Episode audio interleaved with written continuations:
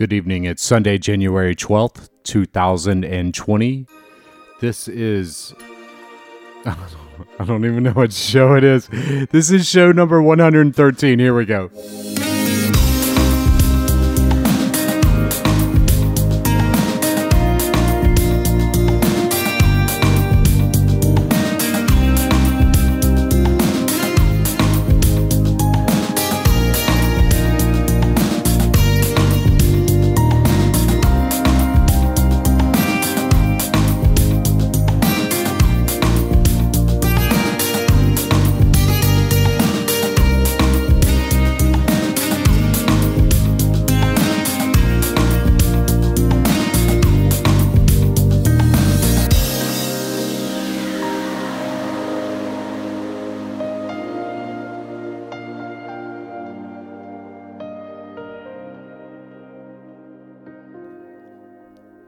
And good evening, good evening. Welcome, welcome back to the show. This is the 113th show. Ah, oh man, wow. It's uh, it's one of those things. Just give me a second here. To...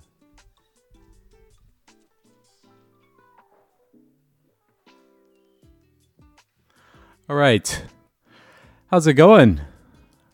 Welcome to winter, right? Uh, it is. it, is definitely underway. It's um, as I said, it's Sunday, January the twelfth, two thousand and twenty.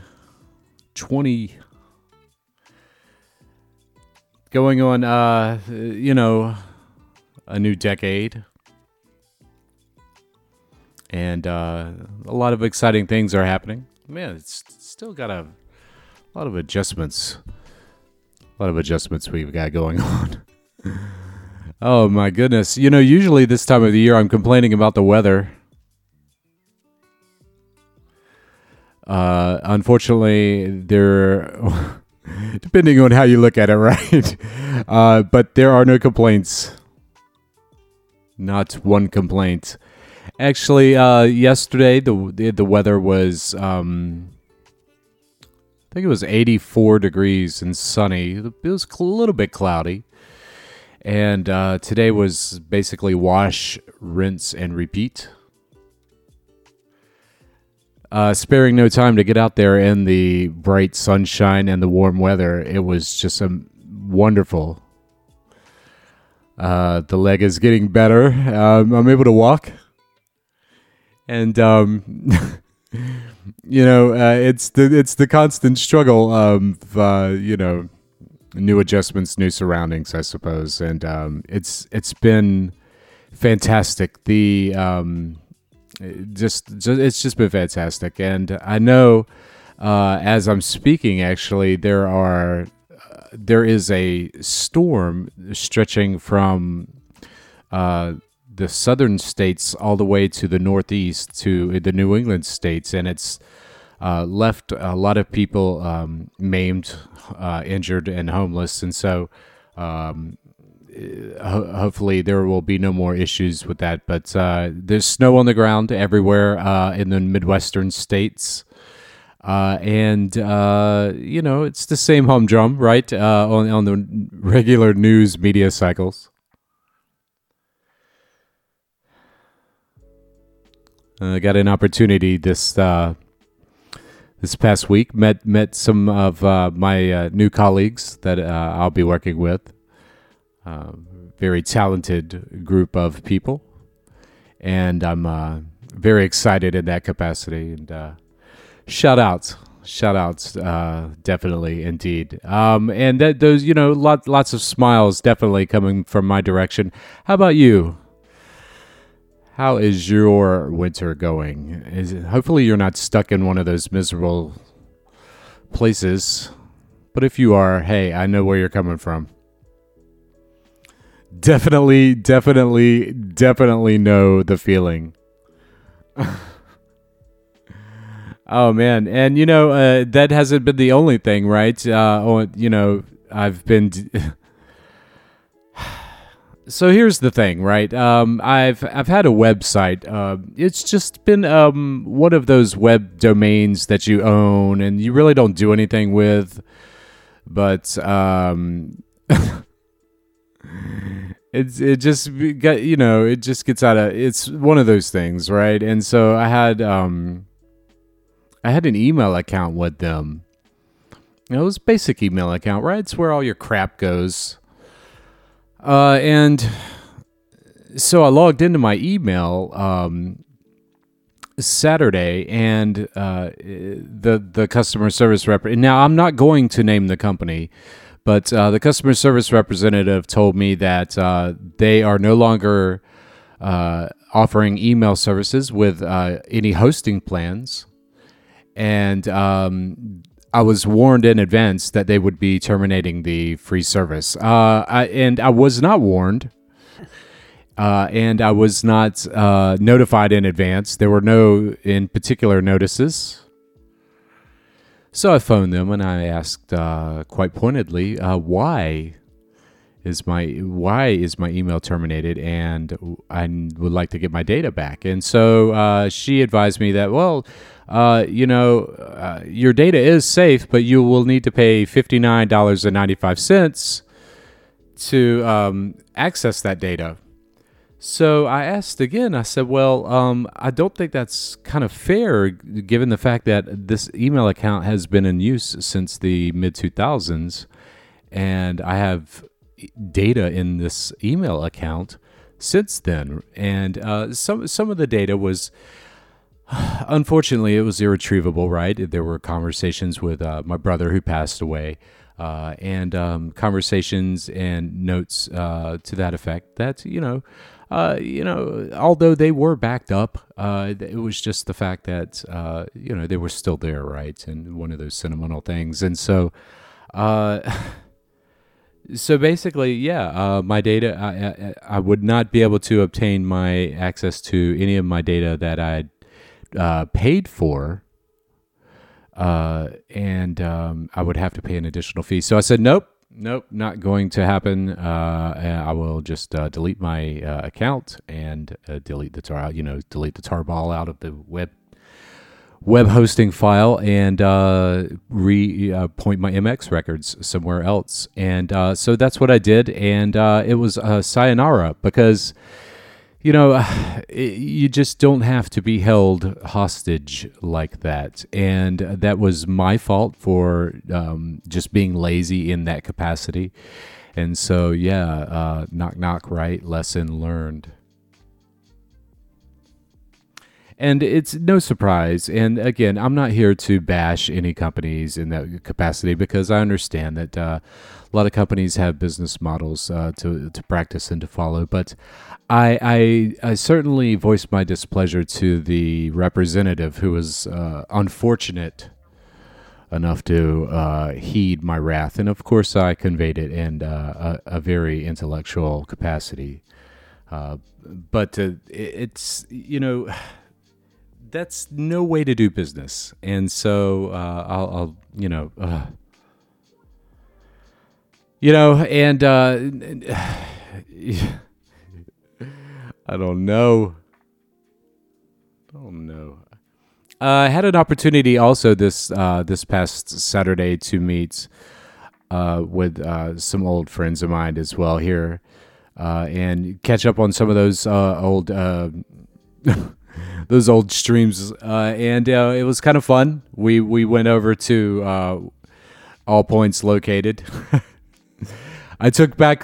so we have uh, and I, I, don't know. Uh, uh maybe I'll introduce a, a, few of these guys uh, later down the line. But uh, growing up here, we had a game and we would claim TV towers, right? And um, so growing up on the south side of Jacksonville, we there's a road called Hogan Road, and there are or used to be, I'm not sure, uh, old you know television stations and radio stations on Hogan Road.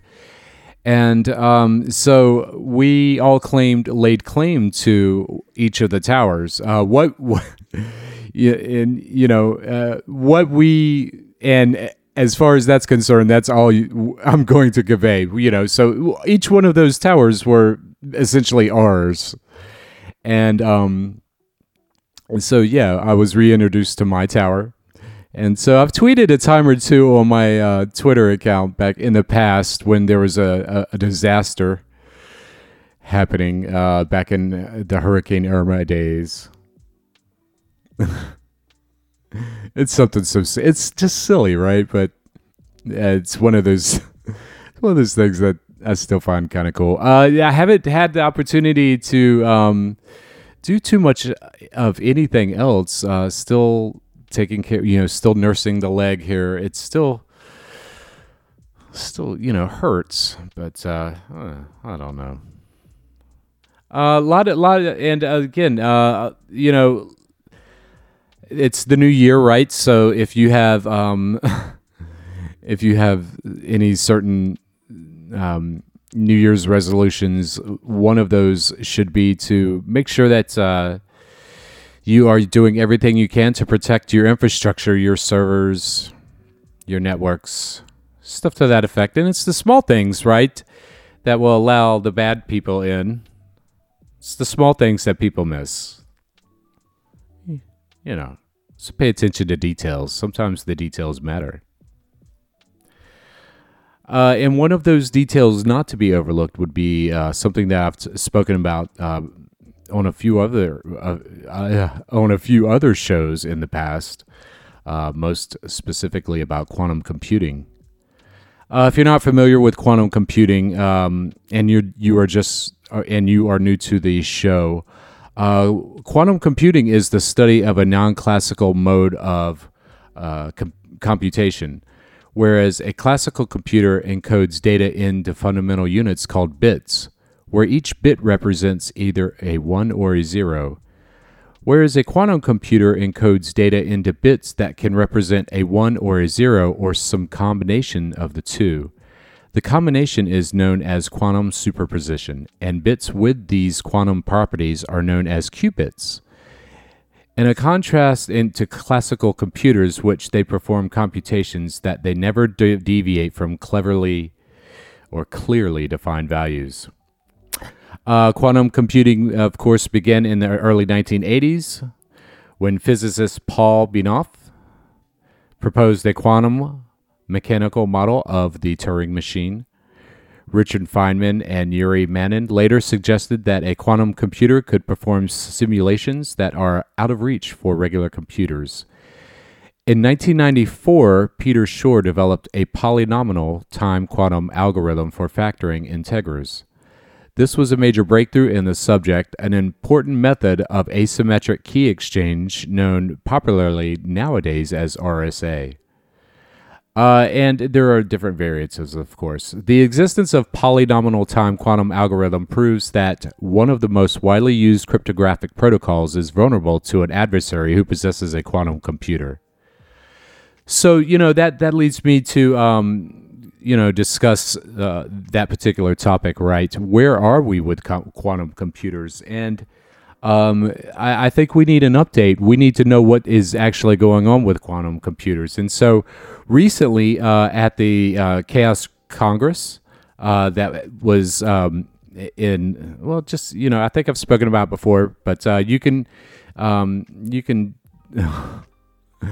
whatever. Anyhow, uh, listen, there, I wanted to uh, run a brief introduction to quantum computing and the review progress uh, and basically, um, it, we need to find out where we are in um, quantum computing, right? Where are we?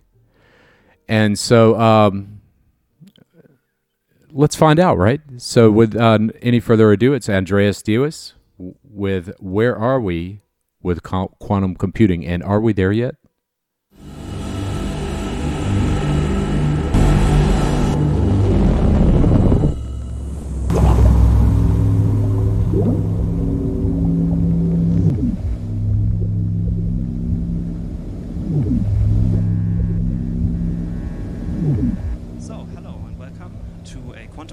Talk by Andreas, who gave a talk exactly five years ago, and it's almost exactly five years ago. It's like one year and two or three hours. Um, and he gave a talk at 31C3 about quantum computing titled Let's Build a Quantum Computer. And I think back then we basically had just found out that Google was planning to partner with the University of, of California in Santa Barbara to try to build a quantum computer. Of course, now we're five years later. We've had a lot of developments, I think, in the field. We've had some big announcements by Google and other groups. And Andreas has now come back to give us an update. So please welcome him to the stage.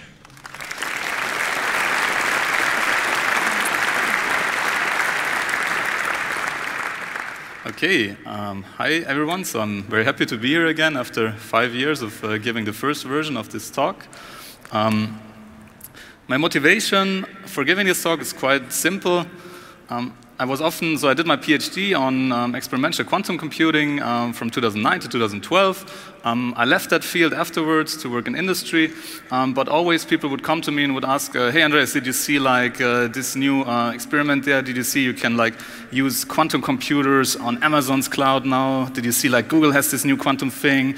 Um, is this really working? Uh, can we use quantum computers yet? Why are you not working on this?" And um, I couldn't I couldn't really um, answer the question. Um, so that's why I said, okay, um, I want to go back to this and find out uh, what happened in the last five years since I finished my PhD, what kind of progress was made in the field, and do we actually have quantum computers today that are working already, or are we not yet quite just there? So we want to do it like this. Uh, I want to first give you a short introduction to quantum computing, um, so just that we have a common understanding of how that works and why it's interesting. Um, then I will show you a small example of uh, experimental quantum speedup, uh, notably the work I did with my colleagues in Saclay um, during my PhD thesis. Um, then we will discuss some of the challenges and problems, why we were not able to build a real quantum computer back then, and I will discuss some approaches that have come up since then that uh, would basically allow us to do that eventually, and then we will, of course, discuss um, Google's recent uh, experiment uh, in um, collaboration with the University of Santa Barbara, where they showed basically a very impressive quantum computing uh, system with 53 qubits. We will look exactly, try to understand what they did there, and um, see if that's really like a quantum computer in the um, in the real sense already, or if there's still something missing. And in the end, of course, I will try to give you another small outlook to see um, what we can expect in the coming years. So in order to talk about quantum computing, we need to first talk about uh, classical computing just a little bit. Uh, you might know that classical computers, they work with bits, so zeros and ones. Uh, um, they store them in so-called registers. Um, this here, for example, is an example of like a bit register. Um, of course, the bits themselves, they're not very interesting, um, but we have to do stuff with them. Um, so we can um, compute functions over those bit registers. Um, that's what like a modern CPU is doing, in a simplified way, of course. So we take some input bit register values, uh, we compute some function over them, and then we get an output value. So a very simple example would be a search problem. Um, I will discuss this because later we will also see in the experiment how we can use a quantum computer to solve this. So I just want to motivate why this kind of problem can be interesting. And um, it's a very silly search function, so it um, takes two bits as inputs um, and it returns one bit as an output, indicating whether the input bits are the solution to our search problem or not. Um, and you could imagine that we have a very, very complicated function here. So, for example, a function that calculates the answer to life, the universe, and everything. Um, well, not the complete answer, but only the first two bits. So, really complicated to um, implement and uh, very costly to execute. So, we might think that it might take like millions of years to run this function once on our inputs. Um, so, we want to find the right solution to that function with as few function calls as possible, of course. Overall, there are four possibilities, so four input states 0, 0, 0, 1, 1, 0, and 1, 1 that we can apply our function to. And only for one of these states, the 0, 1 state, because the answer is 42, so that's uh, 0 times 1 plus 2.2 plus uh, some other stuff, so the first two bits are 0, 1. Um, for this value, the function returns a 1. For all of the other values, the function returns a 0. Now let's think about how we can uh, implement a simple search function. And in principle, if we don't know anything about the function, so we can imagine it's so complicated that we can't do any optimizations, we don't know where to look, um, so we have to really try um, each of these values in sequence. Um, and for this, we can have a simple algorithm, so we can start um, initializing our, our bit register uh, with 0, 0 value. Then we can call the function on that uh, register. We can see what the result is. In this case, the result would be 0. If the result would be 1, then we know, okay, we have found our solution, so we can stop our algorithm. But in this case, the result is 0, so we can just go back to the left value and to the left uh, step and increase the register value to go to zero, one, and try again. And in the worst case, um, depending if you're optimistic or not, we have to do this three or four times. Um, so if we want to really be sure that we find the right answers, we have to do it four times in the worst case. And this is, so to say, the time complexity or the computational complexity of this search. You know, if you imagine that in our algorithm, the most expensive operation is really calling this function f, then um, the calling time or the complexity of calling this function will be what dominates the com complexity of our algorithm. And in this case, the complexity is very similar, simple here, um, because it's linear in the number of uh, the search space. So if you have n states, for example, in our examples, we have four different input space, uh, states, um, we also need to evaluate the function four times. So, and please keep this graph in mind because we're going to revisit that later a bit to see if we can do better with a different paradigm of computing. And so classically, this is really the best we can do for the search problem here because we don't know anything else about the function that would allow us to optimize that further. But now the interesting thing is that uh, we might imagine that we don't use classical computing for solving our problem. And in fact, uh, the discipline that we call quantum computing was um, kind of like inspired by a lecturer or like a seminar of uh, Richard Feynman, who um, thought about how um, it would be possible to simulate, and, or if it would be possible to simulate uh, quantum systems on a classical computer, a Turing machine if you want.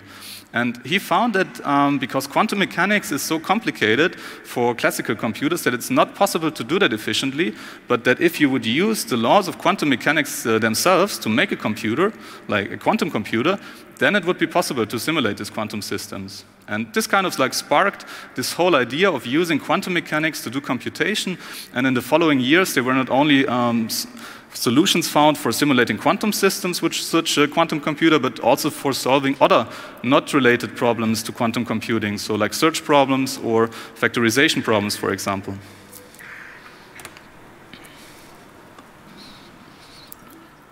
And quantum computers can do, um, can um, do computation faster than classical computers because they have several um, differences in how they work. Um, so one of the key differences here um, um, is superposition, which means that uh, if we use a quantum computer um, instead of a classical computer, we cannot only load a single register value into our um, bit register. So for example, the first value there with only zeros, but instead we can kind of load all of the possible state values um, at, at once, so in parallel.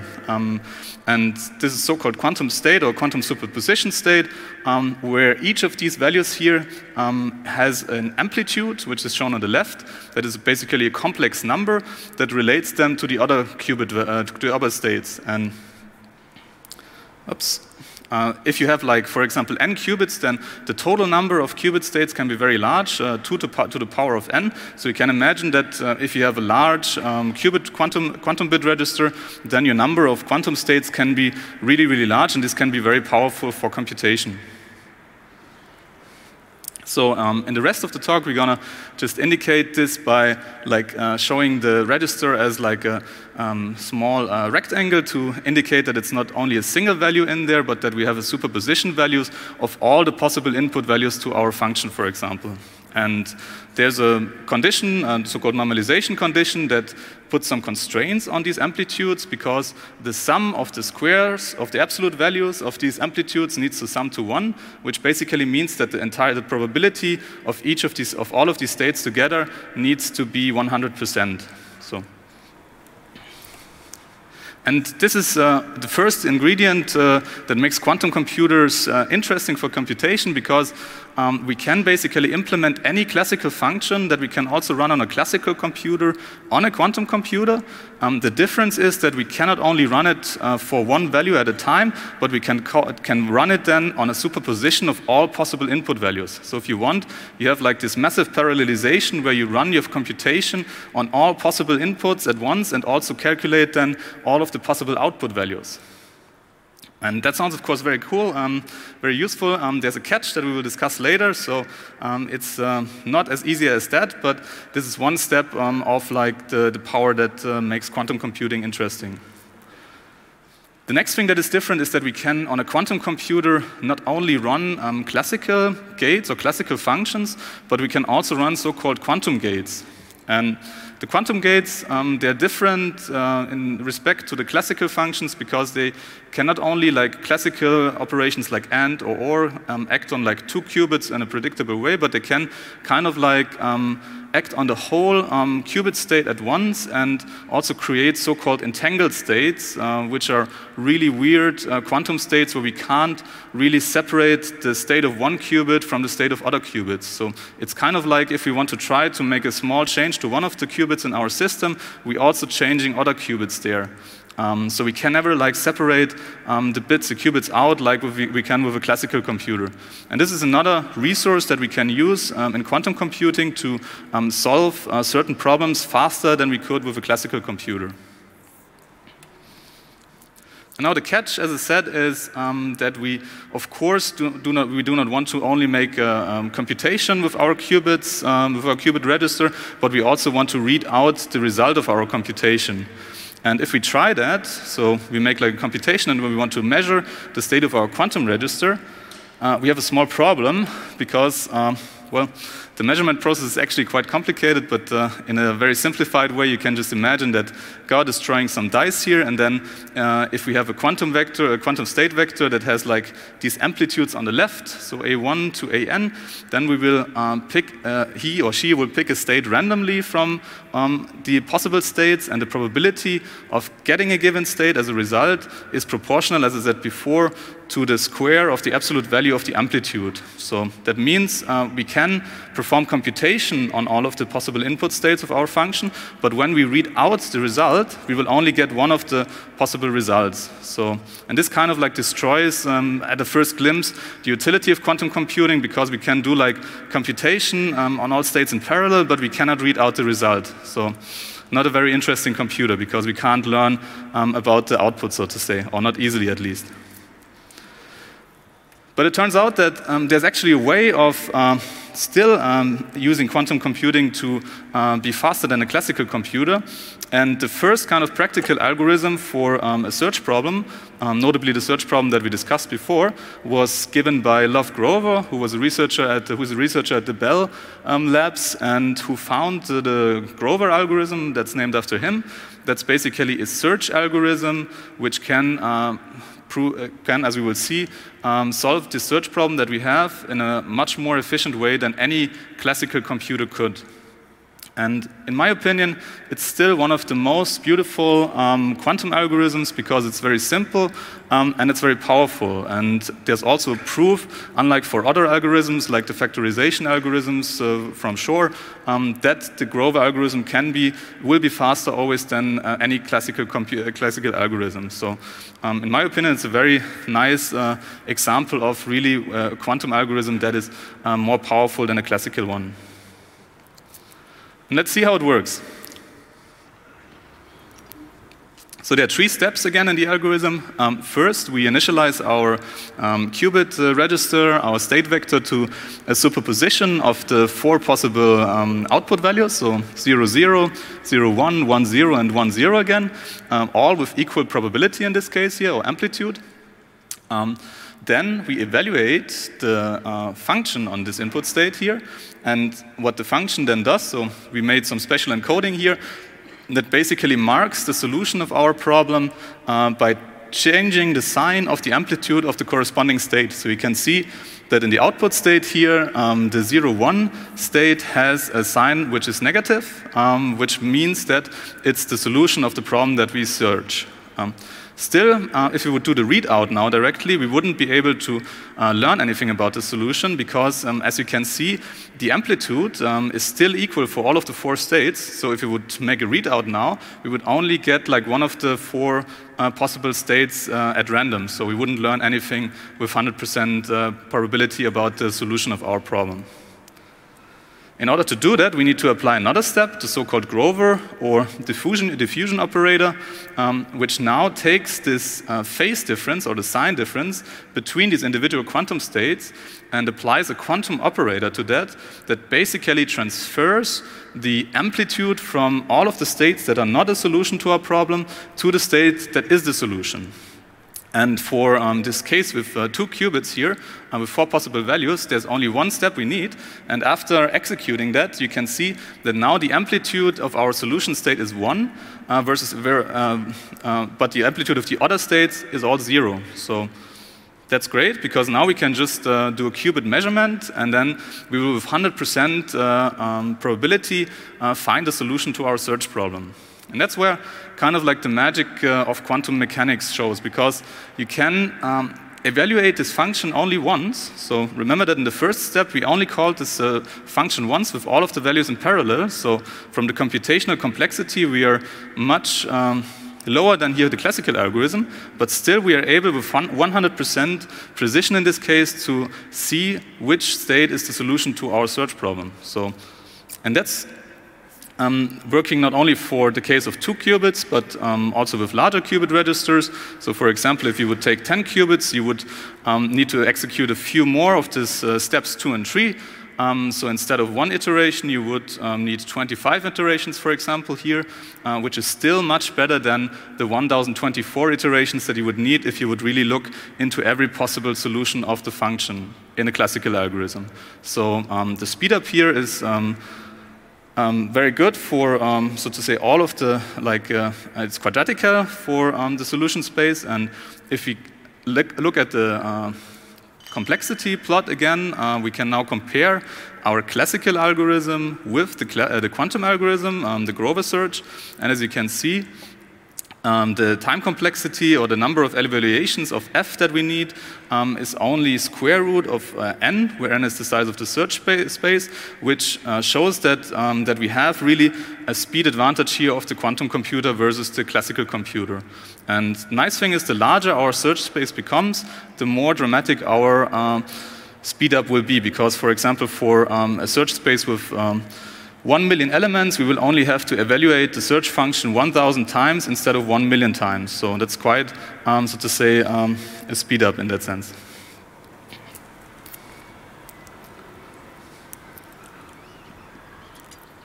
Now, how can we build a system that realizes this quantum algorithm?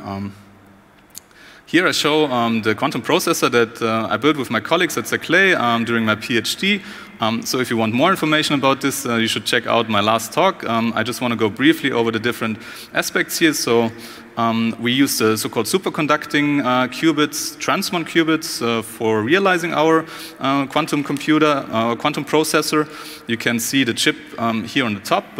it's about one centimeter across. You can see the two qubits in the middle. Um, the other, like snake-like structures, are coplanar waveguides uh, where we can manipulate the qubits using microwaves. Um, so we use frequencies that are similar to the ones that are used by mobile phones um, to manipulate and read out our qubits. And if you look in the middle, you can see the red uh, area which contains the qubit, each qubit itself. Um, and then there's another zoom in here which contains the actual qubit structure, which is just some um, two layers of aluminium that have been placed on top of each other and which create, when they're cooled to a very low temperature, um, a so-called um, superconducting state where we can use the superconducting phase between these two values uh, layers um, to indicate to um, to realize our qubits. There's also coupler in the middle, so this green element that you see, which um, allows us to uh, run quantum gates or operations between the two qubits. To um, use that in practice, we need to put this in a dilution cryostat, which is really like just a very fancy refrigerator, you could say.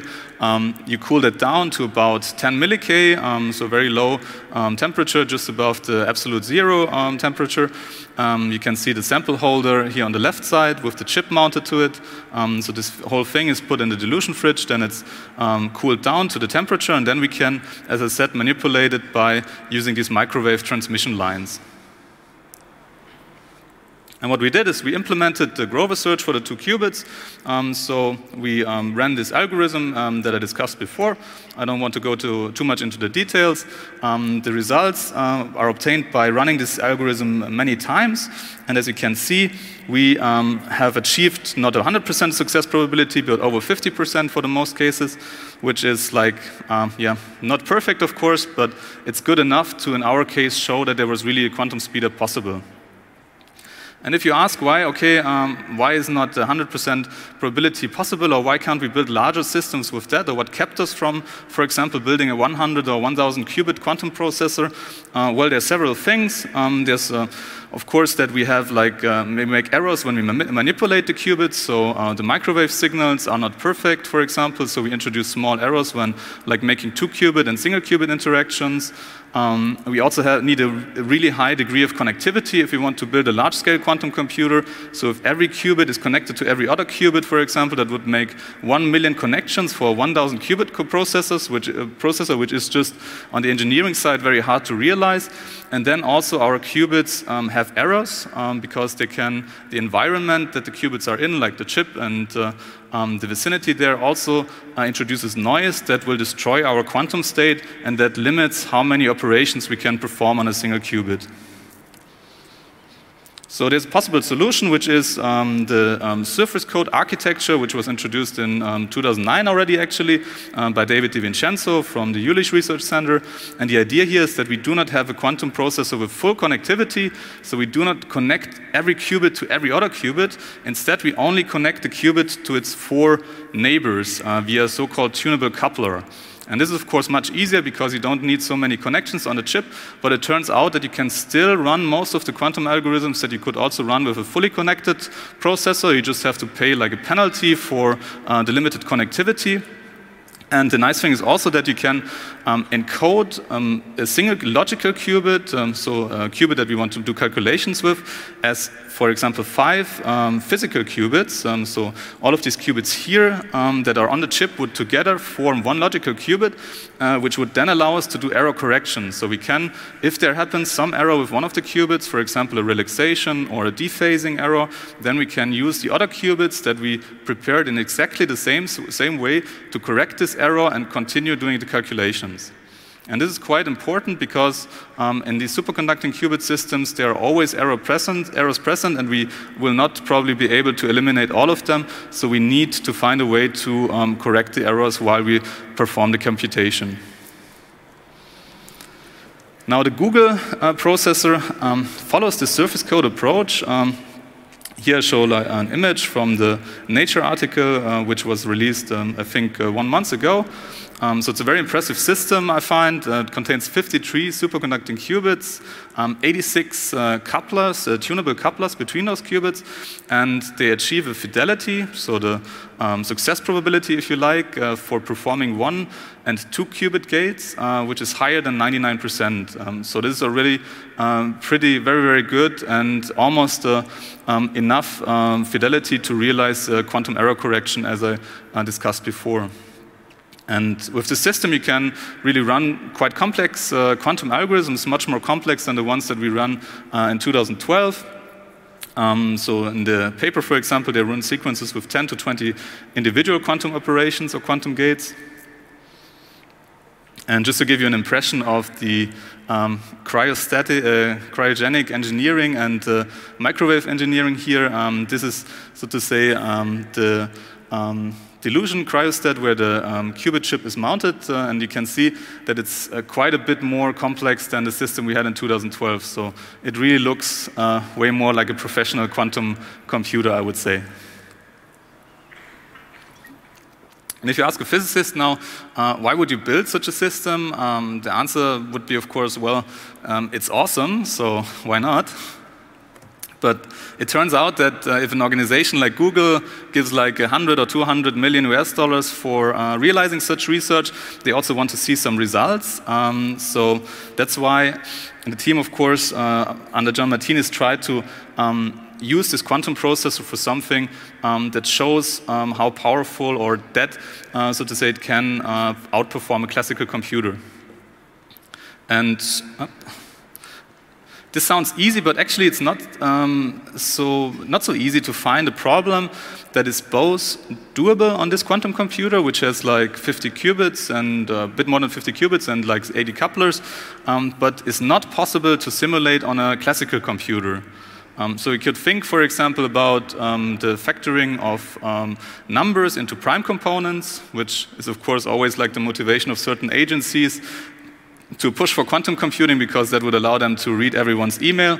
Um, but unfortunately, the, both the number of qubits that you would require for this and the number of operations is uh, much too high um, to be able to realize something like this on this processor. Um, the next thing, uh, which would be very interesting, is uh, the simulation of quantum systems. So, if you have like molecules or other quantum systems that have many degrees of freedom, um, it's very difficult to simulate those on classical computers. Um, on a quantum computer, you could do it efficiently. But again, um, since the Google team did not do this, I assume um, the quantum computer uh, was just, or they didn't have like a feasible problem where they could actually perform such a simulation um, that would not be not be performable or like calculable on a classical computer. So, but in the near term, uh, in the future, this might actually be a very relevant application of such a processor. Um, the last uh, possibility would be to run, um, for example, the search algorithm that we discussed before, but again, uh, for the number of qubits that are in the system and uh, the size of the search space, um, it's still not possible because the algorithm requires too many steps and the limited coherence times of the qubits in this processor make it impossible to, to run this uh, kind of like algorithm there, at least to my knowledge.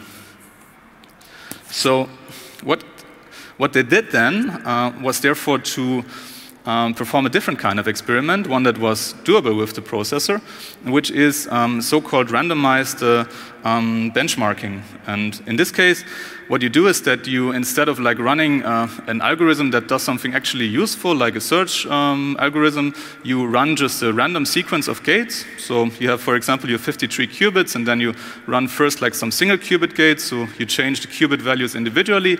Then you run two qubit gates between um, random qubits to create like a superposition and an entangled state.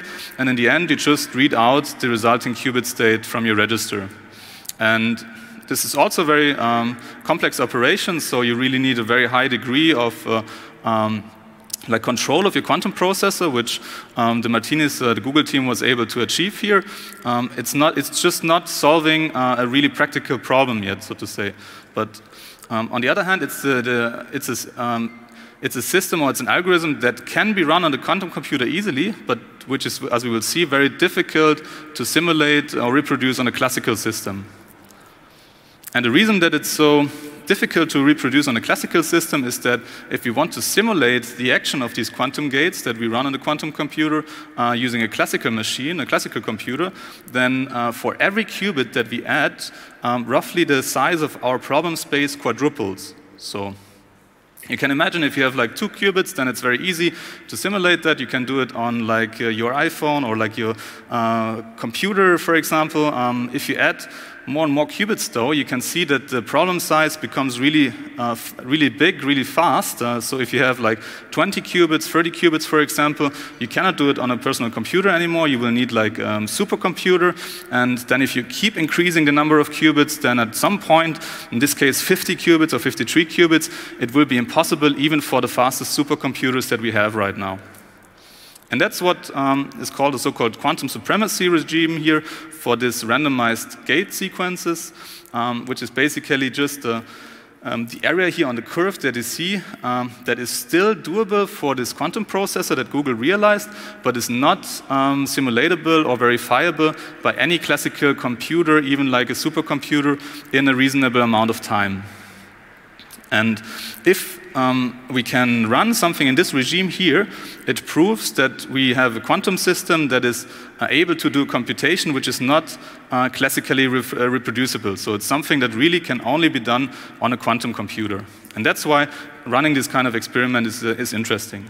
Because it really shows us that quantum computers can do things that classical computers cannot do, even if they are, for the moment, not really useful.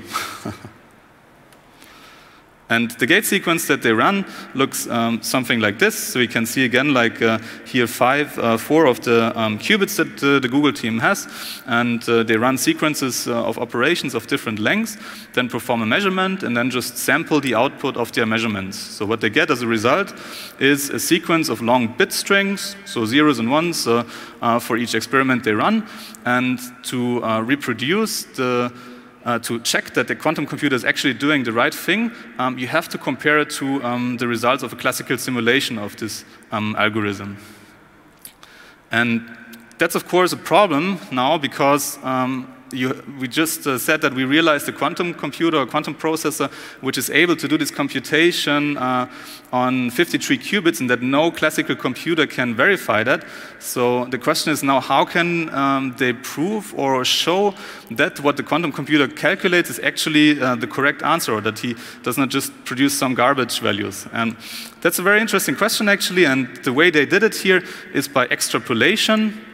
So um, instead of, for example, um, solving the full circuit, um, so that contains all of the connections and all of the gates of the full algorithm, they um, created uh, simplified circuits in two different ways. Um, so, for example, they cut, they cut some of the connections between the qubits in the algorithm so that the problem space would become a bit smaller. Or, in the other case, with the elided circuit, um, they just changed the operations in order to allow for some shortcuts in the classical computation or classical simulation of the algorithm. So, in both cases, they were able to then verify the result of their quantum computation with this classical simulation performed on a supercomputer. And then they basically just did this for um, a larger and larger number of qubits. Um, they um, plotted the resulting curve and they extrapolated that to the supremacy regime um, to see that, okay, um, based on the error models that they developed, based on the simulation, they can, with a certain confidence, of course, say that probably the quantum computer is doing the right thing, even in the supremacy regime, even though we can, they cannot uh, verify it using their classical simulations. And in case um, the quantum computer did uh, wrong, still um, they have also archived the results. So in maybe 10 years, when we have better supercomputers, we might be able to just go back to them and then verify them against the 53, 53 qubit processor here. By which time, of course, they might already have like a larger quantum processor again. So the key results um, of this, I would say, are that for the first time, um, they show that really quantum computer can beat a classical computer, um, even though it is at a very artificial and uh, probably not very useful problem. And what the experiment also shows is the, really, I would say, an astounding level of uh, uh, control of such a large scale or medium sized uh, quantum processor. Because even five years ago, um, or six years ago, 2012, 2013, uh, the systems that we worked with mostly consisted of three or four qubits, and uh, we could uh, barely fabricate the chips and manipulate them um, to get like algorithms running. And now, if I see like a 53 qubit processor with such a high degree of control and fidelity there, um, I can really say that it's really an amazing uh, progress in the last five years that was achieved, especially by the Google um, Martinis team here. And I also think it's a very good milestone on the way to fully work on quantum computer because it nicely shows the limitations of the current system um, and gives a good direction on new areas of research, for example, in error correction, where we can uh, improve the um, different aspects of the quantum processor. The research has also been criticized uh, from various sides, so um, I just want to like iterate a few of the points here. Um, one of the criticisms of, is, of course, that it doesn't do anything useful, so there's really no applicability um, of this experiment.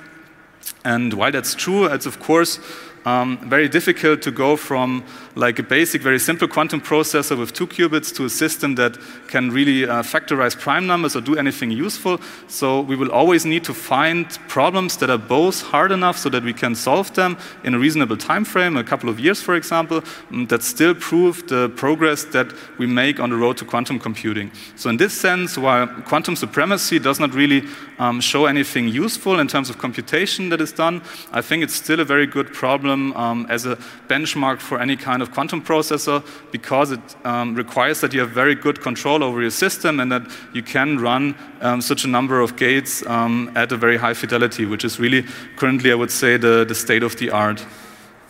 Um, the research they also took, uh, the authors also took some shortcuts. For example, they used like uh, two qubit quantum gates, which are not, uh, as we call them, canonical gates, um, which might be problematic because if you want to run a quantum algorithm on the system, you need to implement certain quantum gates that you need for that. And uh, since they only have like non-canonical gates here, which are still universal, by the way, um, they could not do that directly. But uh, with some modification of the system, it should also be possible. And the last criticism might be that, okay, um, here you have a problem that was engineered to match a solution. Um, which is of course that okay uh, we need some solution as i said uh, some problem that we can uh, realistically solve on such a system um, i think though also like the other points um, if you want to build a large scale quantum processor you need to define uh, reasonable milestones and having such a benchmark that other groups for example can also run that uh, process against is a very good thing because it makes the progress visible and also makes it easy to compare how different groups or how different companies or organizations are um, are at uh, competing on uh, the number of qubits and the control they have about them.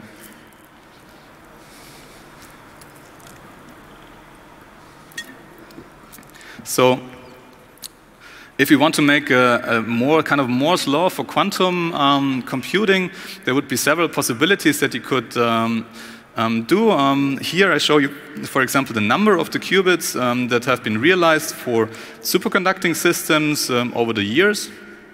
Um, this is of course incomplete because you could, like the number of qubits alone doesn't tell you much about your system. Um, I mean, we could do a qubit chip with 1,000 or 10,000 qubits today, but if you don't have the connectivity and don't have the controllability of individual qubits, then this chip wouldn't be good. So um, there are other things that we also need to take into account here.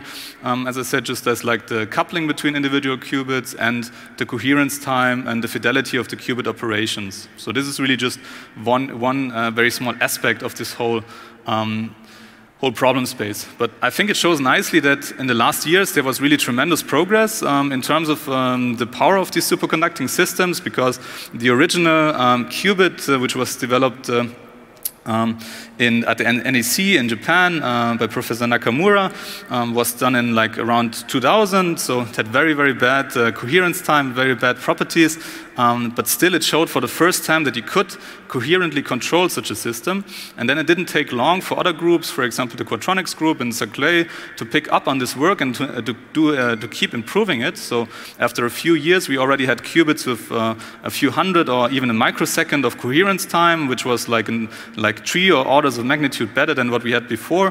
And there were other advances then made by groups in the US, for example, in Yale, uh, the Schoelkopf lab, uh, which developed new qubit architectures um, that allowed us to couple the qubits more efficiently uh, with each other and to again have better control over manipulating them. And then there's also groups like uh, the research group at IBM or companies like Rigetti that took again these ideas and that um, added engineering and their own research on top of that in order to make the systems even better. So in 2018 we already had systems with um, 17 or 18 qubits in them, and now uh, with this uh, Google and UC uh, Santa Barbara work, we have the first systems with more than 50 qubit uh, qubits after not even 20 years, which I think is quite some progress in this area. And of course, if you ask me how close we are to an actually working quantum computer, um, it's still very difficult to say, I find, because um, we've proven, um, the group proved um, the um, quantum supremacy uh, for this randomized algorithm, but in order to do something uh, applicable or useful with such a quantum system, I think um, we need like at least uh, um, again, 50 maybe to 100 additional qubits and uh, a larger number of qubit operations. But um, it's really hard to say. That's why I also say don't believe in this chart because um, there's also, of course, a lot of work in uh, the theory of quantum algorithms because up to now uh, we are still discovering new approaches of doing quantum simulations, for examples. And right now there are a lot of research groups that are looking for ways to make these medium scale quantum computers, so quantum computers with 50 or 100 qubits, already useful for uh, the use in quantum simulations. So it's really an interplay between what uh, the theory can give us in terms of quantum algorithms and what in terms of experimental realization we can build as a quantum processor. So in my opinion, um, quantum simulation will definitely be something that uh, where we will see the first applications in the next, I would say, three to five years. Um, other things, optimizations, I have to admit I, um, I'm less an expert in. Um, I think they're a bit more complex, so we will probably see the first applications in those areas a bit later. And the big motivation for like the three-letter agencies always is, of course, the factoring or the breaking of crypto.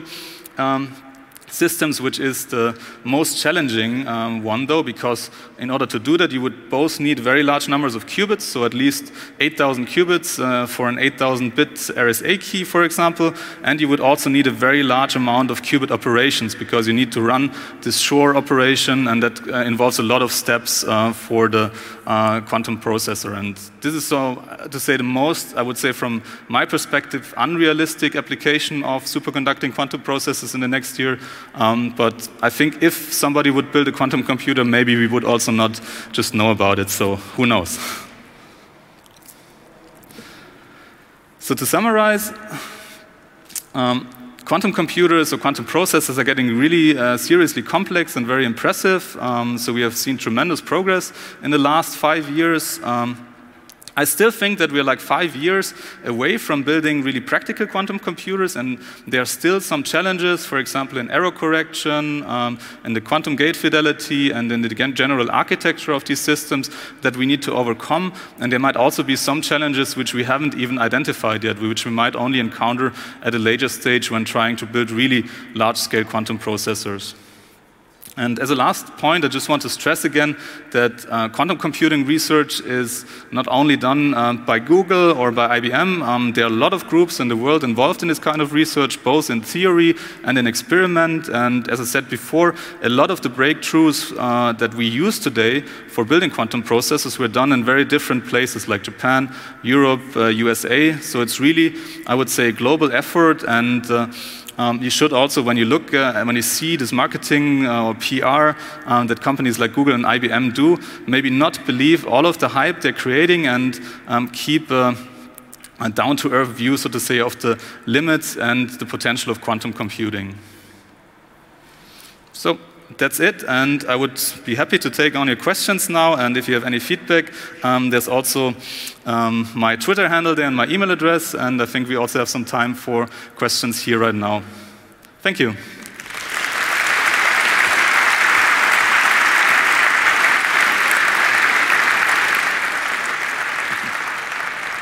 Thank you, Andreas. Um, we have almost 20 minutes for Q&A. Um, if you're leaving now, please do so very quietly, and if you can avoid it, uh, just don't do it. Thank you. Um, okay, Q&A, you know the game. There's eight microphones in this room, so just queue behind them, and we will do our best um, to get everyone sorted out sequentially. We will start with a question from the internet. Thank you. Do you have information about the energy consumption of a quantum computer over the calculation power? Ah, yeah, that's an interesting point. Um, I mean, for superconducting quantum computers, there are like several um, costs associated. Um, I think right now the biggest cost is probably of keeping the system um, cooled down. So, as I said, you need very low temperatures, uh, 20 or 10 millikelvin. Um, in order to achieve that, you need a so-called dilution cryostat, and these systems, they consume a lot of energy and also uh, materials like uh, helium mixtures, which are expensive and like uh, maybe not, uh, well, kind of like a rare material right now. Um, I think that would be the biggest consumption. Um, in terms of energy use, I honestly don't have so much of an idea. I mean, the manipulation of the qubit system is done via microwaves, and the power that goes into the system is very small compared to any of the power that you use for cooling the system. So I would say uh, for the foreseeable future, the power consumption should be dominated by like the cooling and the setup cost uh, and the cost of the electronics as well. So the classical electronics that that controls the qubit, which can also be quite extensive for a large system. So the qubit chip itself should be very should be really neg negligible in terms of energy consumption. Thank you. Microphone number one, please. Um, hello. Uh, I have a question in regards to quantum simulation.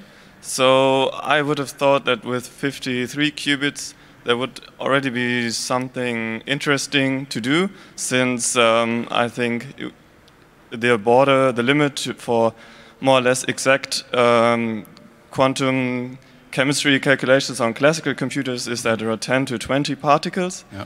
So uh, is there a more complicated relation from um, particles to qubits that's missing here, or what's the problem?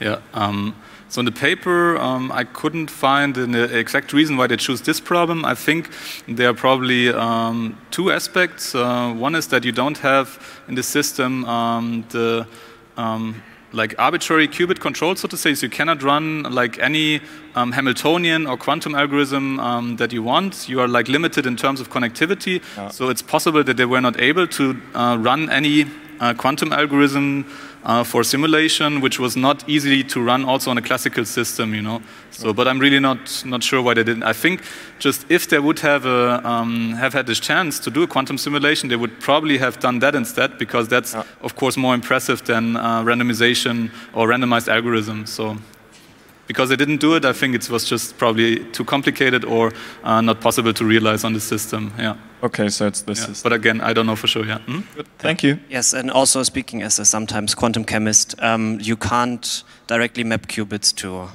Uh, to atoms, they're not two-level systems, and you don't. I mean, you usually also simulate electrons and not just the atoms. But yeah. I'm not a speaker. Uh, we can discuss later, okay. maybe. Microphone number two, please. Hi, thanks. Um, can you compare this uh, classic or general uh, quantum computer to the one by D-Wave? That's one of the quantum computers by AWS offered. Mm -hmm. They have 2,000 qubits or something, mm -hmm. they say. Yeah, that's a really interesting question. Uh, so the D-Wave system is a so-called adiabatic quantum computer, um, to my knowledge. So this, in this case, the um, the computation works a bit differently. It's uh, um, with the normal, with this quantum computer that Google produced, you have a gate sequence that you run on your input qubits, and then you get a result that you read out. With the D-Wave system, it's more that you like engineer, like in Hamiltonian, which is also um, which also consists of local interactions between different qubits, and then you slowly change this Hamiltonian in order to like um, change the, the ground state of the system to a solution of a problem that you're looking for. So. Um, so it's a different approach to quantum computation. Um, they also claimed um, that they can um, can achieve or that they achieve quantum supremacy, I think, in a different way uh, for like an optimization problem. Um, but to my knowledge, um, the proof they have is less rigid probably than uh, what the Google group produced here. So, but again, I'm not like an expert on adiabatic quantum computing, so I'm more like a gate-based uh, person. So yeah. I think though the proof that uh, here Google showed is more convincing in terms of like um, reproducibility and really like the um, uh, the proof that you're actually doing something that cannot be done on a classical computer. Yeah. Thank you. Yeah. D-Wave will see that differently, I think, though. yeah. All right, let's go to the back. Number seven, please. Hello? Seven? You just waved to me? Hey. Uh, hello. Uh, I was reading that earlier this year, IBM released the first commercial uh, Q1 system or whatever the name is. And uh, you were mentioning before to keep our expectation down to earth. So my question is, what kind of commercial expectations is IBM actually creating? Mm -hmm.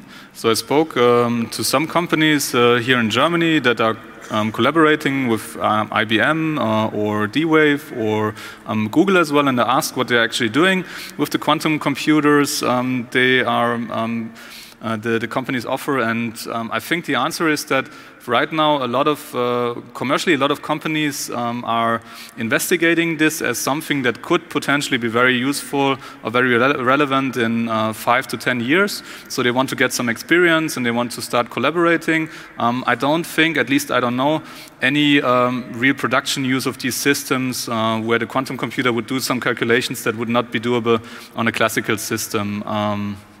But again, I don't have a full overview of that. I think now it's mostly for experimentation and for getting to know these systems. Um, I think the companies or most of the customers there probably expect that in five years or 10 years, the system will, systems will really be powerful enough to do some useful computations with them as well. Thanks. All right, the internet, please. With a quantum computer, you can calculate things in parallel, but there is this reversibility requirement. So, how much faster is a quantum computer at the end of the day? Mm -hmm. Yeah, it's true. So that um, if you want to, uh, if you want to realize classical algorithm, um, you have to do it in a reversible way. Um, but to my knowledge, you can, uh, from an efficiency perspective, implement any classical um, non-reversible algorithm um, as a reversible algorithm without um, loss in complexity. so you can have also like for, for reversible computation, you have universal gates like the control not gate that you can use uh, to express any logic function that you require. You might need some additional qubits in compared to the amount of the classical bits that you need uh, for the computation, but in principle, there's nothing that keeps you from implementing any classical function on a quantum computer. In terms of actual runtime, of course, um, it depends on how fast you can run individual operations. So right now, a single qubit operation, for example, on this uh, Google machine, takes about, I think, uh, 20 to 40 nanoseconds. Um, so in that sense, the quantum computers are probably much slower than classical computers. But the idea is anyway that you do only really the necessary computations uh, that you can't do on a classical machine on a quantum computer, and anything else you can do on a normal classical system. So the quantum processor in this sense is only like a, um, like a, a co-processor, like a GPU in that sense, I would say. All right, microphone number four, please. On the slide that shows Richard Feynman, you said that um, quantum computers were invented to simulate quantum systems. And can you please elaborate on that? You went past it. Uh-huh. Yeah, so I don't have the link to the lecture here. Uh, unfortunately, the link is broken, but you can find that online. It's a 1982 lecture from uh, Feynman where he discusses like how um, you would actually go about simulating a quantum system. Because as we have shown, like uh, the, uh, if you want to simulate a full quantum system, you need to uh, simulate the density matrix of the system, and that um, takes about uh, that take, takes an exponential amount of um, memory and computation um, in terms of like the number of qubits or quantum degrees of freedom that you want to simulate. And uh, with a classical or Turing machine, you couldn't do that in an efficient way because every time you add a single qubit, you basically quadruple your computational requirement. And that's really where the idea came from, I think, from Feynman to think about a computing system that would use quantum mechanics uh, in order to be able to do these kind of simulations because he saw probably that for large quantum systems, it would never be possible to run, at least with our uh, current understanding of classical computing, it would never be possible to run a quantum simulation of a quantum system on a classical computer in an efficient way. Does it answer the question? Yeah, Okay. All right, microphone eight, please. Um, hi. Um, as a uh, physicist who's now doing analog circuit design, I'm kind of wondering uh, why all the presentations about uh, quantum computers always use state 0 and 1 and not multiple states. Is that a fundamental limitation or is that just, just a simplification for the sake of the presentation? Um, so you mean why you don't use like higher qubit states or like... Um, multi-valued logic or even continuous uh, ah, yeah. states. Um, so in principle, the quantum bits that we're using, they don't, they are not really two-level systems. So there is not only the level zero and one, but also level two, three, and so on. Um, you could use them, of course, but um, the computational power of the system is given as the number of states. So like m, for example, raised to the power of the number of qubits, so m to the power of n. So in that sense, if you add like another state, um, you only change like uh, um, like a smaller factor than adding another qubit. So it's usually not very interesting to add more states. What you would do instead is just add more qubits um, to your system. And for continuous variable uh, quantum mechanic, uh, quantum computation, um, I think there are some use cases where this might outperform like the digital quantum computers, um, especially if you can engineer your system to um, like mimic the Hamiltonian of the system that you want to simulate. Um, so I think in this sense, uh, in these cases, it makes a lot of sense. Uh, for other cases where you say, okay, you want to uh, run a general quantum computation, then like such a digital quantum computer is probably the best solution. And you could also, um, just to add that, run um, like a continuous uh, simulation of a quantum system on such a gate-based quantum uh, system. It's just like the linear, the same order of complexity, I would say. Yeah. Does that answer the question? Uh, I think I delude myself to have understood that uh, the uh, non-diagonal elements in the density matrix grow much faster than the number of states in any um, in any diagonal matrix element. I guess you could say it like that, yeah. I have to think about it. All right, number three, please. Um, what do you have to say about the um, skepticism of people like Gil Kalai that claim that the um, inherent uh, noise it will be a fundamental problem in scaling these uh, quantum computers? Um, I mean, it's a valid uh, concern, I think. As uh, of today, we don't have even uh, for a single qubit shown error correction. Um, there are some first experiments, for example, by the Schoelkopf lab in Yale, where they showed some of the elements of error correction for a single qubit system, um, but we haven't even managed today to like keep a single qubit alive indefinitely. So um, that's why I, I, would say it's an open question, it's a valid criticism. Um, I think the next five years will show if we are actually able to run these quantum errors and if our error models uh, themselves are correct, because they're only correct for certain errors, um, or if there's anything else that keeps us from like building a large-scale system. Yeah, so I think it's a totally valid point, yeah. Microphone five, please. Um, there has been a study uh, on factorizing on adiabatic machines, which uh, requires log uh, squared n qubits, while Shor requires n, uh, log n. -huh. But uh, as the adiabatic uh, systems have much higher qubit numbers, they were able to factorize on these machines much larger numbers than on the normal devices, uh, and that's something that never shows up in the discussion. Do you want to comment on that? Uh, have you read the study? Uh, what do you think? Uh, are adiabatic machines bogus, or um, is it uh, a worthwhile result? Um, I'm not, yeah, as I said, like an expert on adiabatic quantum computing. Um, I know that there were some like studies or investigations of the D-Wave system. Um, like I haven't read this uh, particular study about factorization. Um, I think adiabatic quantum computing is a valid approach as well to quantum computing. Um, I just I'm not just just not sure um, if uh, currently like it, the results were like shown with the same um, amount of like rigidity or like um, rigid proofs like for the gate-based quantum computer. But yeah, I'm, I really would have to look at the study to to see that. Yeah. Can you maybe quickly say the authors so it's on the record? Uh -huh. Yeah. If your mic is still on, number five. uh, sorry, I don't. Uh, okay, no problem. Thank. Yeah. yeah. Sorry. But yeah, I don't think quant adiabatic quantum computing is like um, and I think adiabatic quantum computing is a valid uh, choice or valid uh, approach for doing quantum computation as well. Yeah, so. Uh, I can give you, I can search for the authors later and give it uh, to you, okay? Okay, that would be great. Thank you. Thank you. Um, microphone four, please. What do you say about IBM's claim that Google's supremacy claim is invalid because the problem was not really hard? Yeah, um, so basically IBM, I think, said, okay, if you do some optimizations on the way you simulate the systems, then you can reduce this computation time from 10,000 years to like maybe a few hours or so. Um, I think it's, of course, a valid, um, it might be a valid claim. Um, I don't know if it really invalidates the result because, um, as I said, like the uh, computational uh, power of like the classical systems, they will also, will also increase in the coming years. Right now, okay, you could say then maybe if we haven't achieved quantum supremacy in regards to like the 2019 hardware, then maybe we should just like look at the 2015 hardware and then we can say, okay, uh, there probably we achieved that. Um, in any case, I think the most um, what's most impressive about this result for me is not like if we are really in the supremacy regime or maybe not.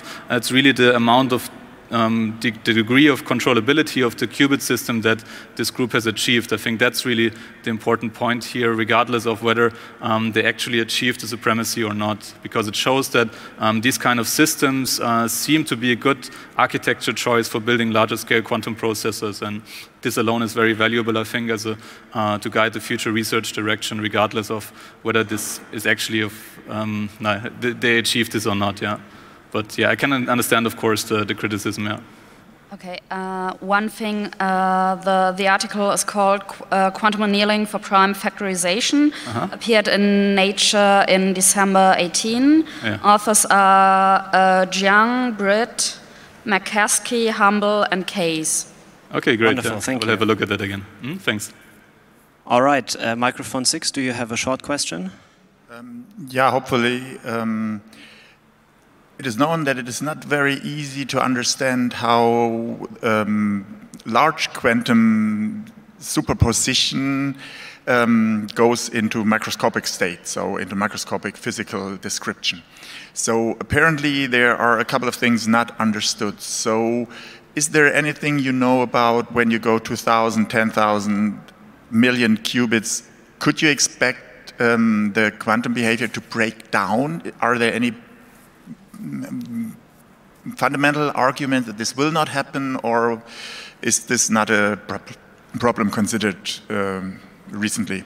Uh-huh. Okay, um, I'm not sure if I fully understand the question. It's mostly about, like, if you say like quantum mechanics has some like scale uh, variance, so that if you go to a certain scale, then sometime at some point you have like uh, irreversibility or like uh, something like that. Yeah, I mean, I think there are large quantum systems that occur naturally. Um, I don't know uh, like a Bose-Einstein condensate, for example, has a lot of degrees of freedoms that are not controlled, of course, but um, that are also quantum mechanical. Um, and there it seems to work. So personally, I, I would think um, that there's no such limit, but I mean, who knows? It's like that's why we do like experimental physics, yeah. So we will see as if we reach that. Yeah? But from like the theory of quantum mechanics, right now there's no indication that there should be such a, um, a limit, yeah, to my knowledge. All right, so maybe we will see you again in five years. Yeah. so please thank Andreas once again. Thanks.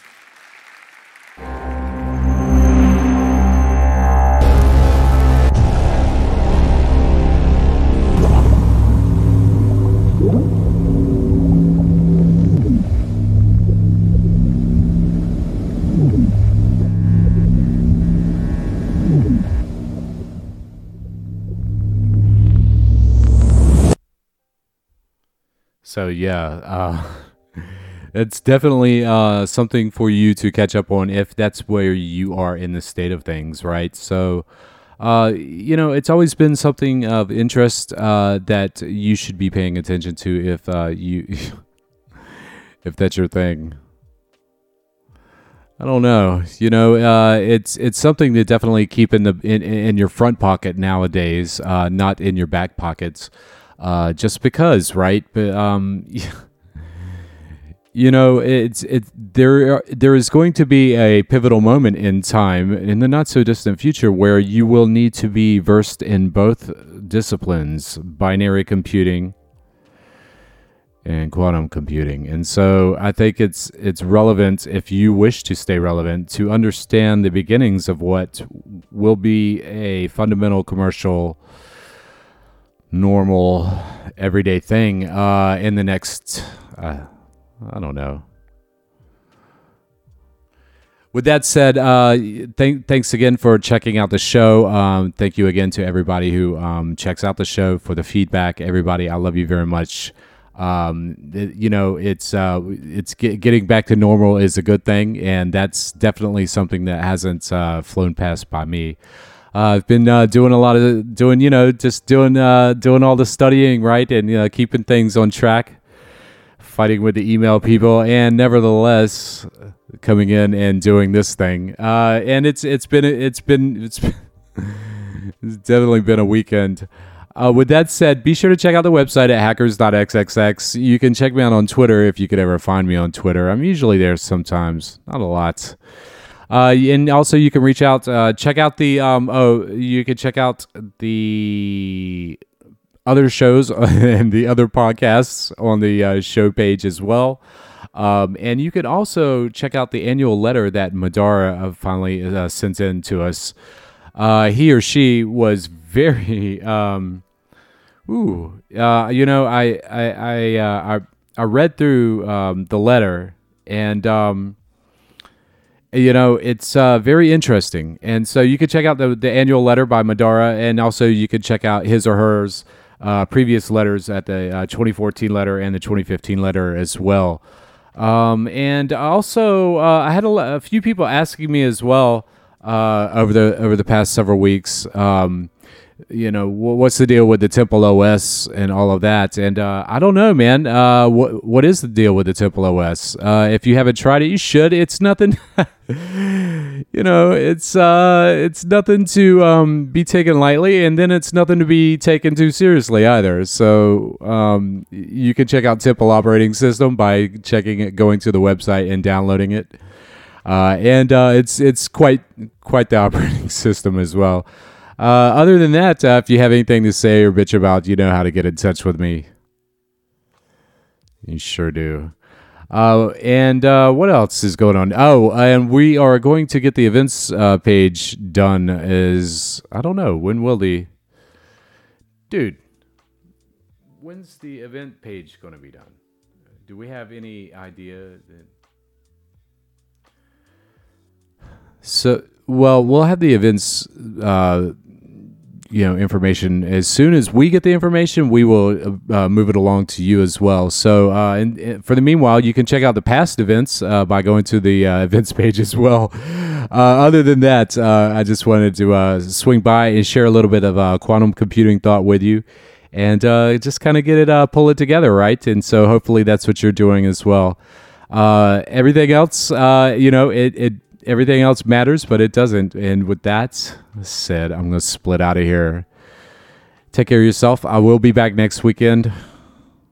I will. I promise. I swear I, I will be back next weekend. Uh, and until next weekend, take care of yourself, okay? Talk to you later. Bye.